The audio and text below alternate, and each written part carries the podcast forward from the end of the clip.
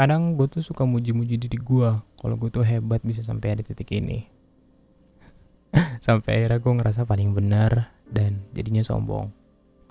Nah suatu ketika tuh seseorang pernah bilang gini ke gue kehebatan kita yang sekarang itu bukan karena hebatnya kita tapi karena hebatnya Tuhan yang selalu ikut campur tangan dalam hidup kita. Akhirnya di situ gue kembali lagi belajar buat ngingetin diri gue kalau perjuangan gue tuh semuanya sia-sia kalau tanpa Tuhan. Apa ya? Gue tuh bisa bertahan sampai ada titik ini itu bukan karena kuat dan gagahnya gue ya elah debutan mah bisa apa sih? Semuanya karena kebaikan Tuhan aja. Jadi ya akhirnya gue ingetin lagi untuk mau belajar ngerendahin diri ngerendahin hati buat inget sama sosok yang selalu nemenin gua ngebantu gua nuntun gua di masa-masa kelamnya gua. Yaitu Tuhan.